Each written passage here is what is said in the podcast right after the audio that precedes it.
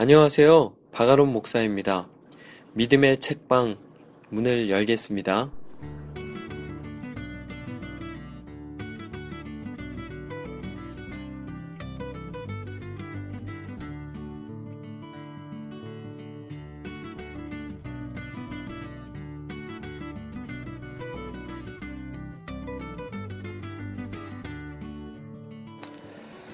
한 주 잘 보내셨습니까? 벌써 8월의 마지막 날이네요. 8월에는 유독 방송 펑크가 많았네요. 죄송합니다. 사실 지난 두 주간 휴가 다녀왔습니다. 녹음을 어떻게든 하려고 했는데요. 그게 생각만큼 잘 안 되더라고요. 그래도 하나님의 은혜로 무사히 휴가 잘 마쳤습니다. 감사합니다.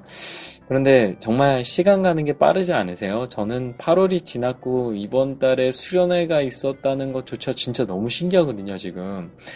그리고 내일부터 9월이에요. 9월이에요. 아직은 날씨가 무덥고 집에 철도 안 타는 그, 뭐, 계절이랑 상관없는 그 모기들도 있지만, 그래도 가을이 온다는 것, 9월이 시작된다는 것만으로 진짜 굉장히 설레입니다.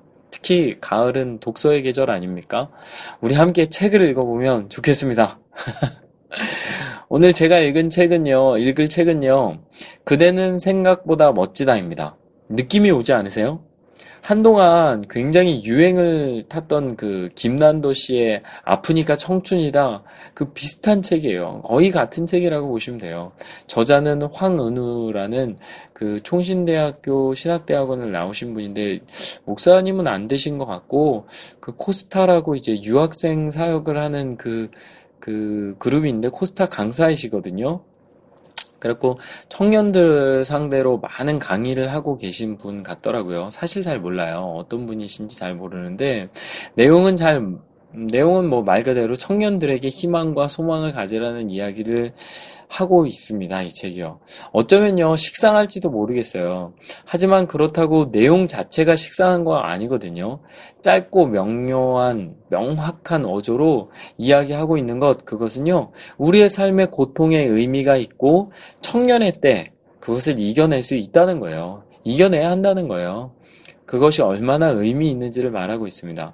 책 내용도요, 굉장히 쉽고요. 읽다 보니까 이 책이 2011년에 출간된 거라서요. 그 스티브 잡스가 아직 살아있는 것으로 묘사된 부분이 제가 읽다 보면 그 나오거든요. 아마 방송 듣다가, 어? 왜 스티브 잡스가 살아있지? 이렇게 의아하실 거예요. 근데 뭐, 그냥 좀 일찍 나온 책이라 그렇다고 이해하시면 될 것 같고요. 그래도 책 제목이 얼마나 좋습니까? 그대는 생각보다 멋지다. 멋지다. 멋지답니다. 여러분들 정말 멋진 분들이시죠. 그러니까 이렇게 제 방송도 이렇게 펑크가 나도 들어주시는 거 아닙니까? 하여간, 어, 오늘 그 멋진 여러분들과 함께 이 책 만나보면 좋겠습니다. 한번 만나볼까요? 그대는 생각보다 멋지다. 시작합니다. 나는 시합에서 9,000번의 슛을 놓쳤다. 약 300번의 시합에 졌다. 시합에서 결승골을 넣을 수 있는 기회에 26번이나 슛을 실패했다. 나는 내 인생에서 끊임없이 실패했다. 그리고 그것이 내가 성공한 이유가 되었다. 마이클 조던 바닥 경험, 자존심 팍 상하고 더럽고 치사하고 뭐가 꼬인다. 그 경험을 해봤는가? 아무것도 내놓을 것 없고 정말 아무것도 아닌 게 된 뭐 이런 느낌? 다윗이 살아남으려고 미친 척하면서 수염에 침을 흘릴 때의 그 느낌. 이래선 안 되지만 살짝 죽음이란 걸 생각해 본 그 느낌. 사람마다 정의하는 바닥은 다르다. 수중에 남은 돈이 10만 원도 안 되는데 당장 다음 학기 등록금을 내야 하는 기가 막힌 신세. 내 타락의 끝은 어디인지 자신이 들릴라 무릎에 누운 삼손이라는 사실을 알면서도 거기서 일어나지 못하는 마음, 이 정도면 됐다고 생각했는데 쟁쟁한 지원자들이 구름같이 몰려들어 면접조차 보기 힘든 현실. 바닥은 강도 맞은 상태다. 내 힘으로는 아무것도 할 수 없는 것 같은 상태다. 용기도 돈도 체력도 다 털려 이제는 주저앉아 버린 그런 상태. 더는 나빠질 수도 나빠질 수도 없는 그렇다. 아, 이게 바닥이구나. 이 사실을 깨닫는 그대에게 복이 있으라. 이제 당신은 일어설 일만 남았다. 잘 될 일만 남았다. 내 힘으로 안 되는 것을 철저히 확인했기 때문에 진짜 용기라는 것을 내볼 수 있게 되었다. 하나님, 책임지세요. 저 주님만 믿습니다. 잃을 게 더 없다. 물이 백도가 되어야 비로소 끓듯이 사람도 바닥을 지나야 비로소 진짜 믿음이 나온다. 고민을 제대로 처리하지 못하면 반드시 문제가 생긴다. 나에게 있는 고민들을 잘 해결하지 못하고 눌려 살면 고민은 다른 고민을 낳는다. 번식 속도가 빠르다. 시간이 해결할 수 없는 고민도 있다. 그리고 고민을 엉뚱한 방법으로 해결하면 인생은 완전히 망가진다. 청년의 때에 고민을 잘 처리하는 감각만 익혀도 어쩌면 앞으로 10년 동안 겪어야 할 방황의 시기를 막을 수 있을 것이다. 그렇다면 어떻게 하면 고민을 통해 성장할 수 있겠는가? 첫째, 고민을 자신의 발전을 위한 출발점으로 삼으라. 서울대학교 최재천 교수는 인간과 동물의 가장 다른 점 중 하나는 인간은 출발점을 들고 다니는 동물이라고 했다. 모든 동물들은 태어남과 동시에 원점으로부터 시작해야 하지만 인간은 전 세대에 습득한 지식을 출발점으로 두고 시작한다. 인류는 이러한 지식 축적을 통해 발전하고 있다는 것이다. 그런데 지혜가 없는 사람은 고민도 동물처럼 한다. 과거에 했던 고민을 넘어서지 못하고 또 한다. 모든 문제 고민을 원점으로부터 시작한다. 이미 해답은 주어져 있는데 엉뚱한 것부터 다시 시작합니다. 마태복음 6장 33절을 확인하려면 신약에서부터 마태복음을 펴면 되는데 창세기 1장 1절부터 찾기 시작하는 격이다. 하지만 신앙은 우리에게 있는 부족함을 자기 발전을 위한 출발점이 되게 한다. 믿음 있는 사람은 과거에 고민했던 것에 대한 결말을 알기에 쓸데없는 고민을 하지 않는다. 둘째, 고민을 내 안에만 머물게 하지 말라. 일본 사람들이 즐겨 기르는 코이라는 잉어가 있다. 이 잉어는 어항에 있으면 10cm 정도 자란다. 그러나 그 물고기를 연못에 놓아주면 30cm까지 자란다. 그리고 강물에 풀어주면 1m까지 성장한다. 그 환경에 따라 성장하는 크기가 달라지는 것이다. 우리가 뭔가에 사로잡혀 고민이 될 때는 그것이 마치 전부인 것처럼 크게 느껴진다. 또 생각이 급해진다. 이 때문에 인생이 불행하게 느껴지고 자기가 생각하는 시간에 해결되지 않으면 더욱 답답해진다. 하지만 이런 고민을 어디에 풀어놓느냐에 따라 얻어지는 결과가 달라진다. 자기 안에서만 맴돌다가 끝나면 자기 안의 자원으로 해결해 나갈 수밖에 없다. 하지만 그가 온전히 하나님 앞에 거할 때 그에게는 하나님이 보여주시는 각종 기회들과 도움의 손길들을 보는 눈이 생긴다. 고민이 내 안에 머물러 있으면 해결 능력은 10cm 밖에 안 된다. 다른 사람의 도움을 받는다면 30cm 정도로 성장할 수 있다. 하지만 온전히 하나님의 인도함을 받으면 1m까지도 자란다. 그 사람에게는 그런 고민이 있었기 때문에 거기까지 갈 수 있었던 것이다. 그러므로 그대의 고민을 자기 안에만 돌게 하지 말고 풀어놓아 다니게 하라. 친구들은 말할 것도 없고 그대의 선배, 교수, 동료, 부모님, 동원할 수 있는 모든 자원을 다 활용하라. 실제로 내가 1년간 고민해온 문제인데 그보다 앞서서 고민하고 그것을 이미 해결한 분과 만나면 자기 고민의 무게가 줄어든다. 생각보다 든든할 것이다. 자신의 멘토를 위해서 기도하라. 내가 10년 후, 20에서 30년 후 되고 싶은 그 모습을 살아가고 있는 분을 보게 해달라고 기도하라. 그리고 그런 분을 만났다면 꼭 붙들어라. 무슨 수를 써서라도. 부모님이 그런 분이면 최상이다. 하지만 그렇지 않더라도 하나님께 간절히 기도하면 우리 인생의 때마다 그런 사람들을 꼭 보내주실 것이다. 우리도 목적지를 코앞에 두고도 40년간 방황했던 이스라엘 백성처럼 하지 않아도 될 고민과 방황을 많이 하지 않았던가? 하루면 반나절이면 해결됐을 문제인데 혼자서 고민하다가 10년간 방황하고 후회하지 말라는 소리이다. 셋째, 일단 고민이 다가오면 그것을 행동으로 부딪히며 해결하라. 믿음은 마음의 평화만 주는 것이 아니라 실제로 일을 이루어내는 힘이다. 우리에게 문제가 생기면 고민하면서 기도하지 않는가? 기도하면 평안함이 생긴다. 그런데 여기서 멈추는 사람이 많다. 그 일에서는 진정으로 고민이 해결되지 않는다. 사람들의 가장 큰 비극은 늘 결심만 하다 끝난다는 것이다. 문제가 생기고 해결해야 할 일들이 생기면 일단 부딪혀 보아야 한다. 미룬다고 해결되지 않는다. 일을 미루다 보면 오히려 기회가 사라진다. 나중에 처리하려 해도 몇 배 힘든 법이다. 사람들은 자기가 해결하기 버거운 문제를 만나면 마치 컴퓨터 재부팅하는 것처럼 한번 리셋을 통해 처음부터 다시 시작할 수 있다고 생각한다. 고민도 이런 산뜻한 방식으로 해결할 수 있다는 것이다. 그들은 문자 메시지 하나로 몇 년간의 만남을 정리해버리기도 한다. 쿨한 것처럼 보이지만 이런 모습은 문제를 교묘하게 피해가는 것에 불과하다. 우리가 잘 아는 케네디 대통령이 왜 그렇게 인기가 좋았는가? 물론 그에게는 멋진 외모와 화려한 언변이 있었다. 하지만 미국인들에게 있어 케네디는 용기 있는 사람으로 남아있다. 그가 쿠바 상륙작전 당시 게릴라 망명 정부를 만들어 뒤에서 후원한 것이 탄로가 났다. 그때 그는 변명하지 않고 공개 사과했다. 또 정적들은 그가 하버드 대학교 재학 시절 컨닝한 사실을 폭로했다. 그때 케네디는 내가 당시 컨닝한 적이 있었는데 지금도 참 죄송하게 생각한다 고 용기 있게 인정했다. 그 용기에 사람들이 영, 열광한 것이다. 진정한 용기는 나에 대하여, 상대에 대하여 확신이 있을 때 가능하다. 사람이 문제를 자기가 해결하고자 마음먹는 순간 거기서 달아났을 때 느끼는 두려움보다 훨씬 큰 용기와 지혜가 생기는 법이다.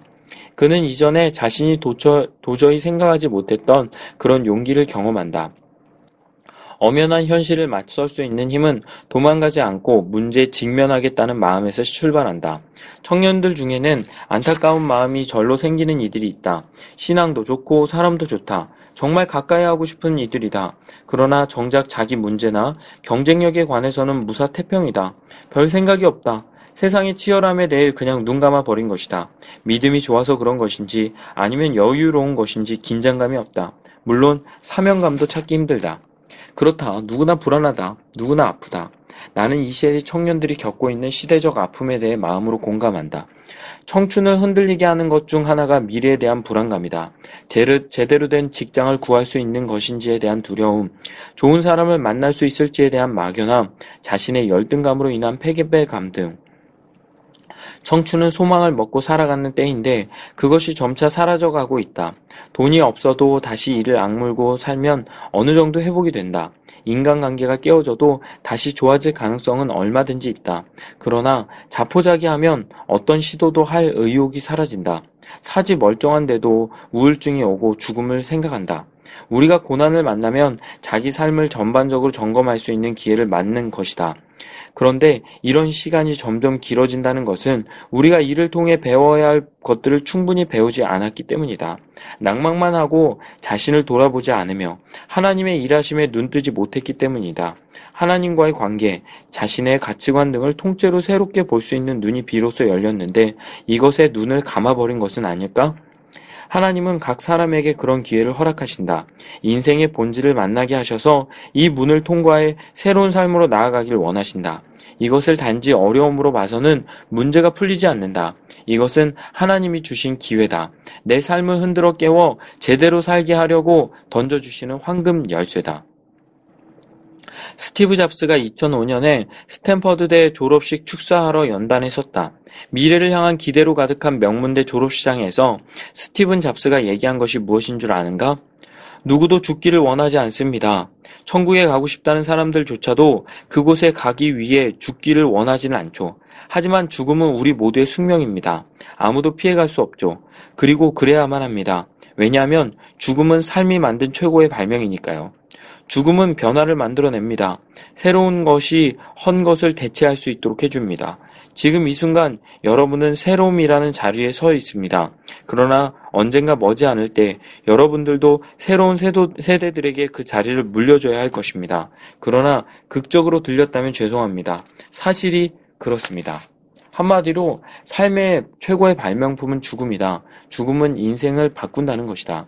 잡스는 미혼모의 아들이었고 자기가 만든 회사인 애플에서 쫓겨난 적도 있었으며 지금도 최장암과 힘겹게 싸우고 있다. 죽기 전까지 가보았던 그에게는 세상 사람들의 시각은 그리 두려운 것이 아니었다. 죽음을 경험하자 비로소 삶이 보였다. 자기가 믿어왔던 것이 결국 사라진다고 생각하니 무엇이 중요한지 분명해졌다.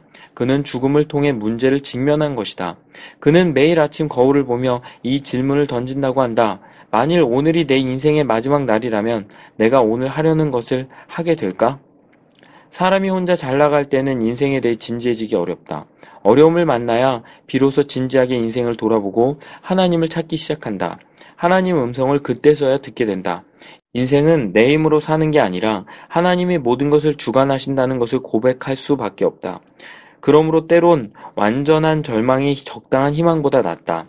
완전한 절망 속에서는 모든 것을 새롭게 보고 새롭게 시작할 수 있지만 적당히 망하면 어기적거리면서 과거에 대한 미련을 버리지 못하기 때문이다. 당신이 죽어야 할 것이 무엇인가? 아니, 이렇게 묻겠다. 당신이 완전히 포기했기 때문에 다시 시작할 수 있었던 것은 무엇인가? 그것이 여러분의 삶을 어떻게 바꾸었는가? 집 근처에 월세를 사는 교회 청년이 한 명 있다. 지나가면서 나에게 늘 인사하기에 반갑게 인사를 받곤 했다. 나는 그의 직업이 무엇인지 잘 몰랐다. 단지 저녁이나 낮에는 학습지를 돌리고 수업을 하러 나가는 모습에 학습지 선생이라는 것은 알 수 있었다. 그런데 어느 날은 유달리 일찍 나가면서 나에게 기도를 부탁한다. 시험을 보러 간다고 얘기하면서 자기가 사실은 지방의 치대 출신인데 오늘 치과의사 국가고시를 보러 간다는 것이다. 순간 놀랐다. 치의대는 웬만하면 국가고시에 잘 떨어지지 않던데 몇 년간 뭐 했냐고 물었다. 집안이 어려워지고 개인 사정이 있어 공부를 제대로 할 수 없어서 학습지를 돌렸는데 그게 어영부영 하다 보니 몇 년 흘렀다는 것이다. 그러다 어느 날 다시 연락이 왔다. 이제 치과 의사로서 개인 병원에 취업해 일하고 있다면서 결혼할 사람이 있으면 소개해달라고 했다. 직업이 없이 있었더니 30대 후반이 되도록 이성과 교제할 여유가 없었다는 것이다. 남자가 하는 일이 없이 집에서 지내면서 뒤처질 때의 비참함과 고통이 얼마나 큰지 모른다는 말도 덧붙였다. 그는 어떤 일을 하든지 자존감을 잃지 않고 기쁨으로 하는 것이 중요한 것 같다고 말한다. 어느 시대나 어렵지 않은 시대는 없었다. 메이저리그에서 뛰기를 원하나 대부분의 사람은 마이너리그에서 인생을 보낸다. 잘 나간다는 사람도 긴 인생에서 볼 때 잠시 동안만 메이저리그에서 살게 될 뿐이다. 사람은 늘 주목받고 늘 잘 나갈 수만은 없다. 인생의 높은 곳에 오르는 순간은 잠깐이요.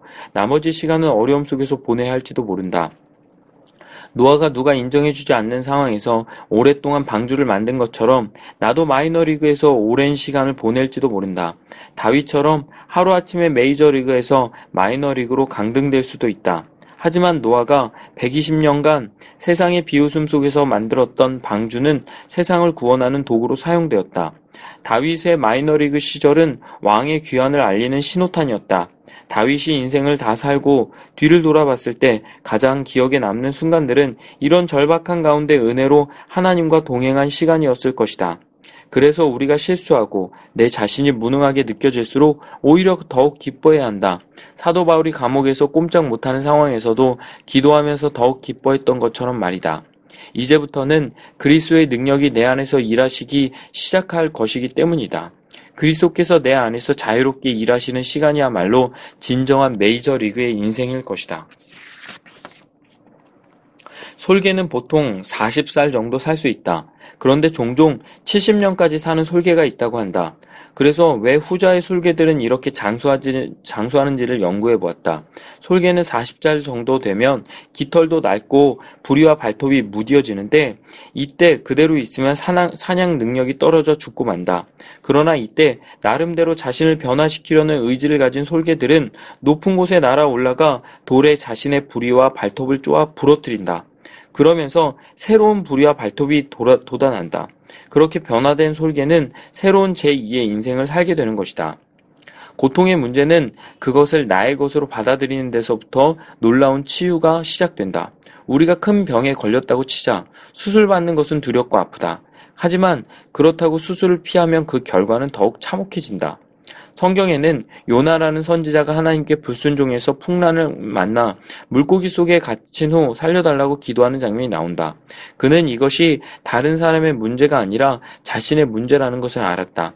피하지 않고 직면했다. 그리고 기도했다. 고통이 자기 것이 될 때 비로소 치유가 시작되는 것이다. 나는 답답한 곳에 갇히는 것에 대한 두려움이 있다. 과거 반포의 아파트에 살 때였다. 한 번은 엘리베이터를 타고 올라가는데 갑자기 정전이 되었다. 어떤 할아버지와 함께 그 안에 갇히게 되었는데 시간이 꽤 지났는데도 열리지가 않아 너무 답답했다. 엘리베이터 뚜껑을 열고 빠져나가려 했지만 할아버지를 밟고 올라갈 수도 없고 해서 상당히 고통을 당하다 겨우 나온 기억이 있다. 엘리베이터에만 갇혀도 그렇게 답답할 수가 없다. 죽고 싶을 정도였다. 요나와 같은 처지인가? 도저히 빠져나올 수 없을 것 같은 지옥 같은 상황인가?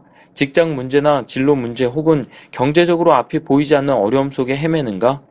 인간관계나 사귀는 사람과의 문제일 수도 있다. 그냥 이런 문제를 생각만 하고 한숨만 쉬면서 걱정하는 것은 직면하는 게 아니다. 이러한 상황이 100% 전적으로 내 것이고 내가 해결해야만 풀리는 문제라는 사실을 직시해야 하는 것이다. 요나도 다른 사람이 그 상황에서 건져줄 수 없었다. 우리도 처음에는 그런 상황에 직면하면 자신이 마치 지옥에 있는 것처럼 느껴진다. 하지만 세상에서 이 문제를 해결할 이는 오직 나밖에 없다고 생각해 보라. 자신에게 일어난 모든 것은 자신이 만들었다는 사실을 인정하라. 여태껏 모든, 사, 모든 것을 만든 사람이 바로 자신임을 인정해야만 자기가 바라는 미래를 만들어갈 수 있다. 고통은 그것을 나의 것으로 받아들였을 때에만 비로소 의미를 지닌다. 벤자민 프랭클린은 1706년 극빈한 가정에서 태어났다. 하지만 믿음으로 모든 환경을 극복한 후에 위대한 정치가, 과학자, 사상가가 되었다. 그는 피레침을 발명하고 미국의 독립선언서의 기초 문안을 작성하기도 했다. 그의 인생의 특징은 후반부로 갈수록 사람들로부터 인정과 존경을 받는 성공적인 삶을 살았다는 것이다. 그가 이처럼 진정으로 성공한 삶을 살 수 있었던 이유에 대해서 사람들이 입을 모아 이야기하는 것이 있다. 바로 그의 겸손과 맨몸으로 부딪혀 극복하는 의지이다. 이 두 가지가 그의 삶을 성공적으로 이끈 결정적인 열쇠였다. 그가 젊었을 때 급하게 방을 나가려다가 문에 머리를 부딪힌 적이 있었다. 그때 누군가 이렇게 충고했다. 젊은이, 당신 앞에 놓여 있는 세상을 살아갈 때 겸허하게 몸을 구부리시오. 그러면 충돌을 모면할 수 있을 것이오. 그는 이 말을 깊이 새겼을 뿐 아니라 스스로를 낮추며 열심히 살았다.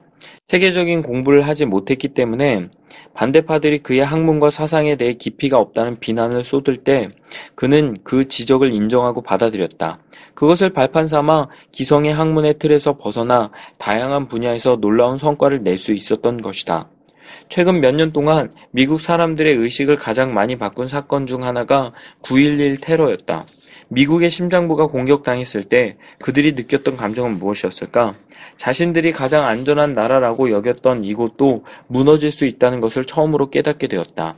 믿었던 것이 무너졌을 때 사람들은 내가 믿고 의지했던 것이 실상은 아무것도 아니었음을 알게 된다. 누구든 고난에 빠지면 정신적인 공황에 빠질 수 있다. 이런 상태가 되면 첫째는 세상이 별로 재미없어 보인다. 단 한마디로 세상에 소망이 없다. 사람이 부정적이 되어 세상 사는 것이 무의미해 보인다. 둘째로는 도덕 기준이 낮아진다. 이전에는 예수 믿는 사람이 이러면 안 된다고 생각하며 분명한 도덕 기준이 있었는데 견딜 수 없는 압박이 다가오면 세상과 타협할 뿐 아니라 그보다 더한 길을 가기도 한다. 경건해 보이던 사람이 걷잡을 수 없이 무너지는 것도 이런 이유다. 셋째는 자신을 사랑하는 마음이 사라진다. 자신에 대해 부정적인 자아상이 생긴다. 사람이 고통 가운데 있으면 오직 고통에만 자기 눈을 집중시킨다. 다른 것은 보이지 않는다. 실현하고 죽고 싶은 이유가 무엇인가? 오직 그 사람만 보이기 때문이다.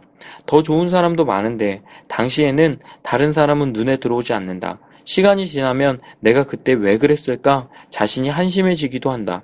우리의 진로도 마찬가지다. 원하던 곳에 취직이 되지 않으면 세상 모든 것이 무너져 버린 느낌이다. 그런데 사실 들어가고자 했던 그곳이 세상에서 가장 좋은 곳인가? 아니다. 신의 직장이라 불리는 곳에 다니는 사람들도 말 못한 어려움들을 얘기한다. 시간이 지나면 그곳이 별것 아니었음을 깨닫는다. 우리에게는 나에게 가장 잘 맞는 곳이 준비되어 있다. 우리가 고통 너머의 새로운 세계를 볼 수만 있다면 정신적인 공황에서 벗어날 수 있다. 기도할 때에도 이 문제를 해결해 달라는 기도보다는 이 고통 너머의 새로운 세계를 보게 해달라고 기도해야 한다. 자, 그렇다면 이런 마음의 공황 상태를 어떻게 직면하고 대처해야 할까? 바로 고난이 아닌 하나님께 집중해야 한다. 2007년 어느 날 신문에서 베스트셀러 저자인 필립 얀 씨가 큰 교통사고를 당했다는 소식을 접했다. 그는 뉴멕시코 주에서 강연을 마치고 혼자 돌아오던 중 차가 세 번 뒤집히는 사고를 당했다. 그 결과 척추가 부러졌다. 이 정도면 뇌사나 전신마비가 되지만 다행히 척수에는 이상이 없다고 밝혀졌다. 사고 후 정밀 진단이 나오기까지 7시간 동안 응급실 침상에 묶여 누워 있으면서 여러 생각이 스쳐 지나갔다고 한다. 나도 죽을 수 있구나. 그러면서도 그는 감사를 잃지 않았다. 그동안 내 인생은 정말 멋졌구나 라는 고백이 나왔다. 37년간 함께 해준 아내에게 고마웠다. 복음을 증거하러 다닌 50여 개국이 스쳐 지나갔다. 자신의 책으로 감동받고 인생이 변화된 사람들이 떠올랐다. 자기 인생에는 어떤 후회도 없으며 앞으로 죽음이 기다릴지도 모르지만 하나님을 향한 신뢰는 흔들림이 없다고 적었다. 만약 건강이 다시 회복된다면 내년에는 친구와 가족들과 함께 다시 산에 올라 꽃도 보고 인생의 소중한 순간을 주신 하나님께 감사드릴 계획을 세웠다. 편한 사람은 주님을 찾지 않는다. 자기 혼자 살아갈 만하다고 느끼면서 자족하며 지낸다. 문제가 풀리지 않아 고통스럽고 내 힘으로는 해결되지 않는다는 것을 깨달을 때에야 인간은 비로소 주님께 엎드린다. 그게 우리의 본성이다. 우리가 시련에 대하여 생각할 때 이런 생각의 패턴부터 바뀌어야 한다. 우리가 받은 시련과 어려움은 우리가 현재 가지고 있는 것에 비하여 크지 않다. 우리가 잃어버렸다고 생각하는 것들은 하나님이 주신 것에 비하면 극히 작은 것이다. 진정한 감사는 이런 생각의 전환을 통해 이루어진다. 내가 아는 사람 중에 보디빌더가 있다. 경기 시즌에는 운동도 많이 하지만 특히 식이 조절을 철저히 해야 한다. 특히 그 중에서도 소금을 피하고 닭가슴살을 많이 하루에도 몇 번씩 먹는다. 그 고통스러운 준비의 나날들을 보내고 나서야 경기에 임할 수 있다. 나는 이 세상에서 경험하는 모든 회복에는 고통이 동반된다는 사실을 깨달았다. 식사 관리 제대로 못해 비만이 찾아온다면 철저히 식이 조절하고 운동하며 이겨내야 한다. 돈 모으고, 돈 모으려면 사고 싶은 건 안 사고 놀러 갈 것 안 가고 저축하고 투자해야 한다. 수술한 뒤에는 상처의 회복이 따르는 고통이 있고 신용 회복 뒤에는 근검 절약이 따르는 고통이 있다. 물론 방법이나 정도의 차이가 있겠지만 그 방향은 그렇다. 마찬가지로 회복할 때에도 어느 정도의 고통이 필요하다. 이러한 회복을 위한 고통은 앞으로 있게 될 더 큰 고통을 막아준다. 실수하고 넘어져도 괜찮다. 하나님께 나아오면 다 치료받고 다시 시작할 수 있다. 하지만 회복에 따르는 고통이 있다는 사실을 명심하자. 하나님께 돌아오려면 자존심과 자기감을 극복하고 사람들에게 용서를 구해야 하는 고통이 따른다. 어떤 사람은 그 회복하는 과정에서 꼭 필요한 고통마저 참지 못하고 피해버린다. 하지만 이것은 생각보다 쉽게 지나간다. 고통을 감내해야 문제의 실타래가 풀리기 시작한다. 고통 역시 우리 인생에 있어 피할 수 없는 과정 중 하나임을 알 때 새로운 세계가 열린다. 아무리 아프고 힘들어도 고통을 감내해야 할 때 함께 회복이 찾아온다는 사실을 기억하자. 인생에는 선순환과 악순환이 있다. 예를 들면 매일 규칙적인 식사를 하고 운동을 하는 사람은 활력이 넘치고 외모도 좋아진다. 대인관계에 자신감이 생기고 사람들의 반응도 좋다. 그러다 보니 인정받게 되고 높은 자리에 올라간다. 높이 올라가니까 월급을 많이 받게 되고 자기를 개발할 재정적, 시간적 여유도 생긴다. 반대로 악순환을 보자. 과도한 음주와 흡연으로 몸에 무리가 온다. 그러면 운동할 힘마저 없다. 기력이 점차 쇠하고 외모도 별 볼 일 없어진다. 대인관계가 소극적이 되고 그러다 보니 사람들의 관심에서도 멀어진다. 승진도 잘 안 되고 당장 먹고 살기 바쁘니 자기 개발은 꿈도 꾸지 못한다. 우리가 갑자기 닥친 환란으로 인해 선순환의 고리가 끊어질 수가 있다. 예를 들어 실직을 했다고 치자 돈이 없으니 학원도 못 가고 친구도 만나기도 꺼려진다. 고민이 많아지니 얼굴도 까칠해지고 상황이 여의치 않으니 주변에 돈을 빌리러 다닌다. 주변 사람들은 내 상황이 어려워진 줄 알고 슬슬 피하기 시작한다. 악순환이 계속되고 재기할 힘마저 사라진다. 성경에서 욥은 갑자기 선순환의 고리가 끊어진 사람이 되었다.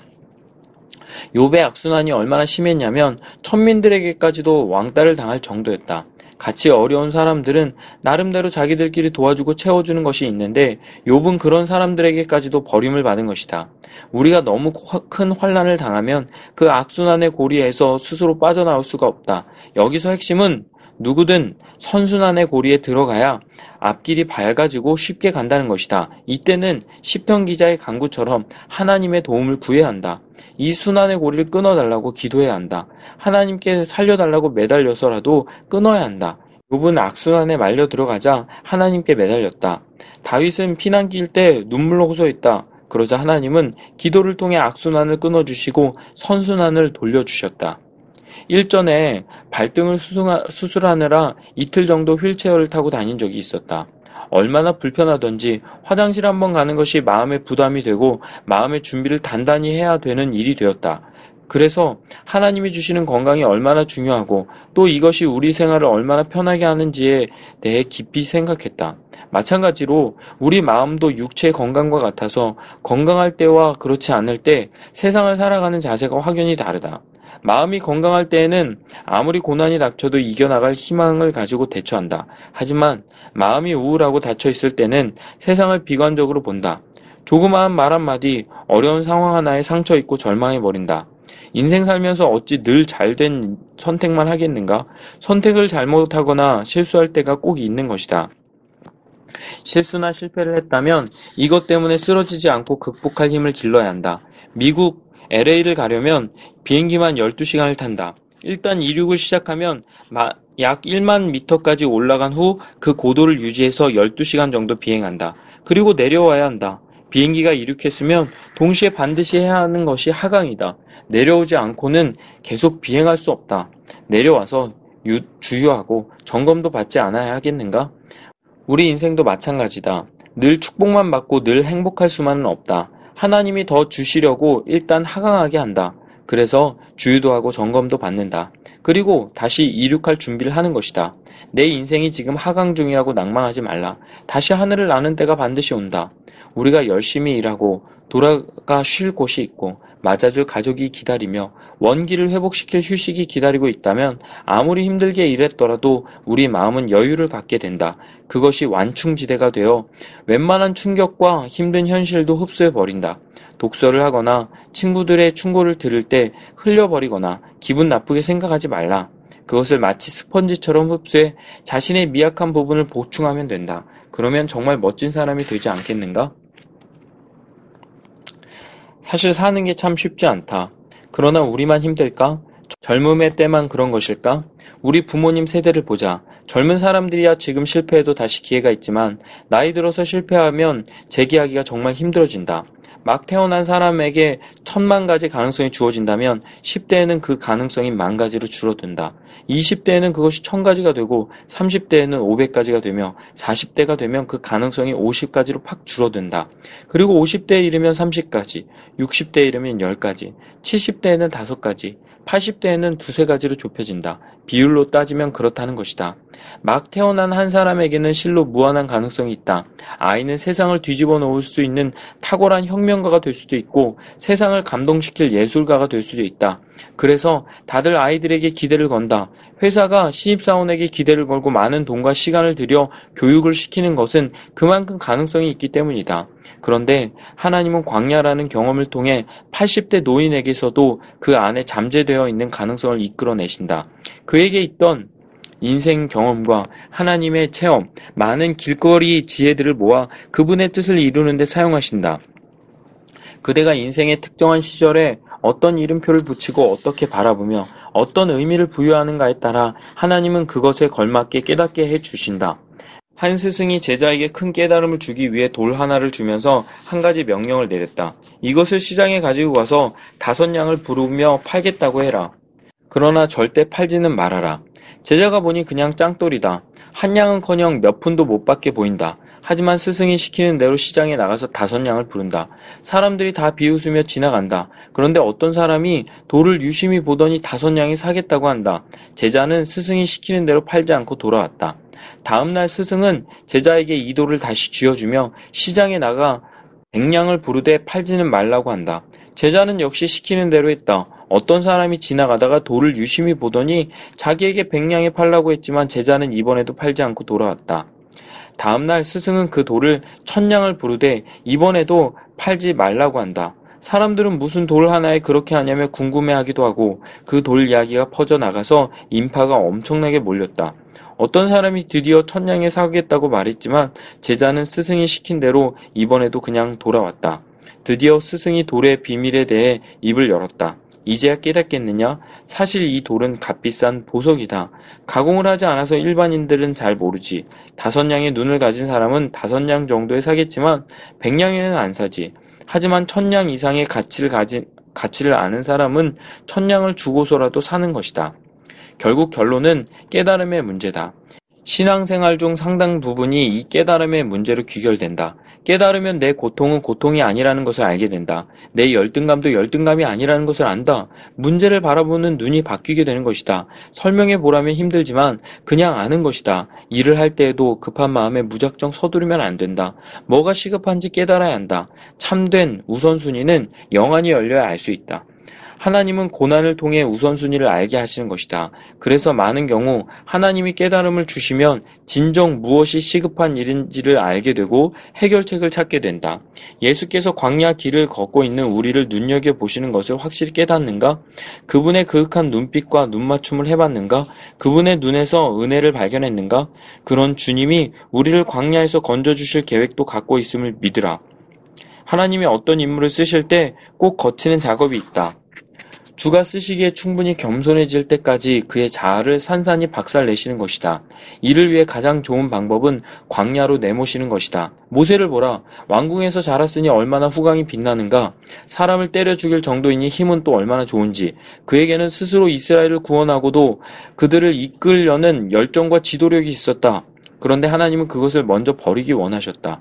그래서 그는 광야로 내몰림을 당한다. 일단 환경이 광야로 바뀌면 사람은 겸손해질 수밖에 없다. 자신이나 가족, 친구 중에 누가 몸이라도 아프면 아, 인간이라는 것이 참 약한 존재구나 뼈저리게 느낀다. 광야는 우리에게 가장 귀한 겸손의 자질을 가르쳐 준다. 광야에서 우리는 많은 것을 배울 수 있다. 진정한 인생 수업이 여기서 이루어진다. 마음을 열면 반드시 그 안에서 우리가 깨닫고 지나가야 하는 것이 보이기 시작한다. 지금 광야 가운데 걷고 있는가? 너무 고통만을 묵상하지 말라. 하나님이 나를 만들기 위해 환경을 이렇게 만드셨다는 것을 믿음으로 받아들여라. 지혜로운 사람은 광야에서 무조건 벗어나려는 사람이 아니다. 도대체 이 광야에서 무엇을 얻기 원하는지를 깨닫는 사람이다. 그 사람은 광야를 통해 정말 인생을 살아가는데 귀중한 재산을 얻은 사람이다. 폰더 씨의 위대한 하루에서 폰더는 46세로 아내와 딸 하나와 함께 사는 평범한 직장의 임원이다. 그런데 어느 날 회사가 어려워짐에 따라 강제 퇴직을 당한다. 46살의 나이에 퇴직 후 마땅한 일자리도 없고 밀려드는 할부금과 아픈 딸의 병원비로 눈앞이 캄캄한 상태다. 도저히 앞길이 보이지 않는 나머지 그는 결국 차를 몰아 자살을 시도한다. 소설은 그가 혼수 상태에서 만났던 역사적 인물로부터 위안을 얻고 새 출발하는 것으로 결론을 맺는다. 그 소설을 보면서 젊을 때의 실업도 고통이지만 나이 들어 실직하는 분들의 고통 또한 말할 수 없다는 것을 느꼈다. 모든 사람에게는 다 자신만의 고통의 분량이 있다. 이 분량을 어떻게 받아들이는가가 그의 내적 성숙을 결정짓는다. 고통은 나의 가치를 한 단계 업그레이드 시키는 기회가 된다. 물론 모든 고통이 그렇다는 것은 아니다. 그것을 이용하여 나를 돌아보고 지렛대로 삼는 사람들의 사람들에게 그렇다는 이야기다. 마치 지진이 한순간에 일어나는 것이 아니라 그렇게 보여도 지각에 축적된 지진 에너지가 때가 되어 균형을 잡아가는 현상인 것처럼 나의 일그러진 삶의 질서를 회복하고 더 큰 일에 준비되게 하는 일이 곧 고통이다. 과거 해외 토픽을 통해 한 의학 전문지에 나온 내용을 보았다. 우리가 흘리는 땀 속에 있는 각종 물질이 세균 감염을 막는 1차 저지선 역할을 한다는 것이다. 나는 땀을 많이 흘리는 편이어서 여름이 되면 곤혹스러운 일을 겪기도 하는데 이 글을 읽고 나서는 불필요한 것처럼 보여지는 땀도 사실은 나의 건강을 책임진다는 사실을 깨달았다. 하나님께서 우리 몸을 얼마나 세심하게 만드셨는지 다시 한번 깨닫고 감탄한 것이다. 고난도 겉보기에는 힘들고 불필요해 보인다. 하지만 이 고난은 우리가 세상에서 흘러드는 유해 바이러스에 전염되는 것을 막고 여기서 살아갈 면역력을 준다.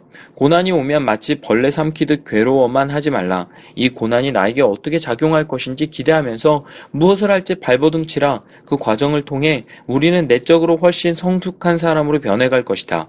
고난의 태풍이 내 인생 가운데 한번 휩쓸고 지나가면 삶은 단순해진다. 내적 자아는 훨씬 성숙해지고 하나님 앞에서 빛나는 보석이 된다. 보석의 왕이라는 다이아몬드가 왜 그리 비싼가? 단지 탄소로 구성됐을 뿐이지만 수억 년 동안 엄청난 열과 압력 아래 많은 인고의 시간을 거쳤기 때문 아닌가?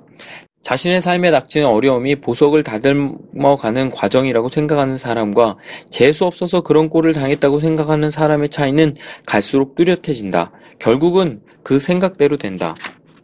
유명한 사람, 물질적으로 풍요롭게 살아가는 이들이 생명을 끊거나 무섭게 무너지는 모습을 보면 한편으로는 잘 이해가 되지 않는 부분이 있다.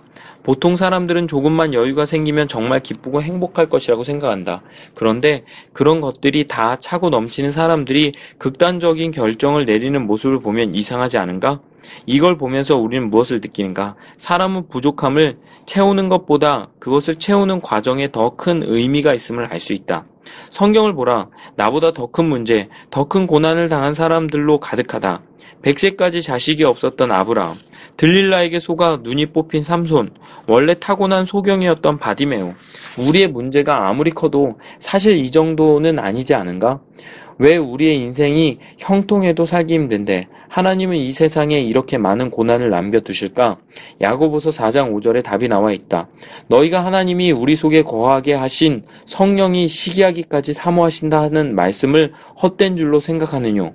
성령께서 우리를 시기하기까지 사랑하시기 때문이다. 우리가 마음대로 시간을 주관하고 세상적인 복을 다 누린다면 하나님을 생각하겠는가? 이웃을 생각하겠는가? 자기 마음대로 살 것 아닌가? 성령은 항상 우리의 최선을 생각하신다. 인간이 상상할 수 있는 것 너머의 세계를 보시고 순례의 길을 걷는 우리에게 가장 선한 것을 주신다. 부족함을 한번 채우는 것보다 영원토록 부족함이 없는 샘물이 되어 주신다. 그리고 그 과정에 우리 인생과 언제나 함께 하신다. 어떠셨나요? 진짜 김난도 교수님의 아프니까 청춘이다 같은 책 아닌가요? 아, 그것도 혹시 안 읽어보셨나요? 안 읽어보셨으면 꼭 읽어보셔야 돼요. 기독교 책은 아니지만, 그거는 필독서입니다. 필독서. 그 책이 2010년 12월에 나왔거든요. 아프니까 청춘이다가.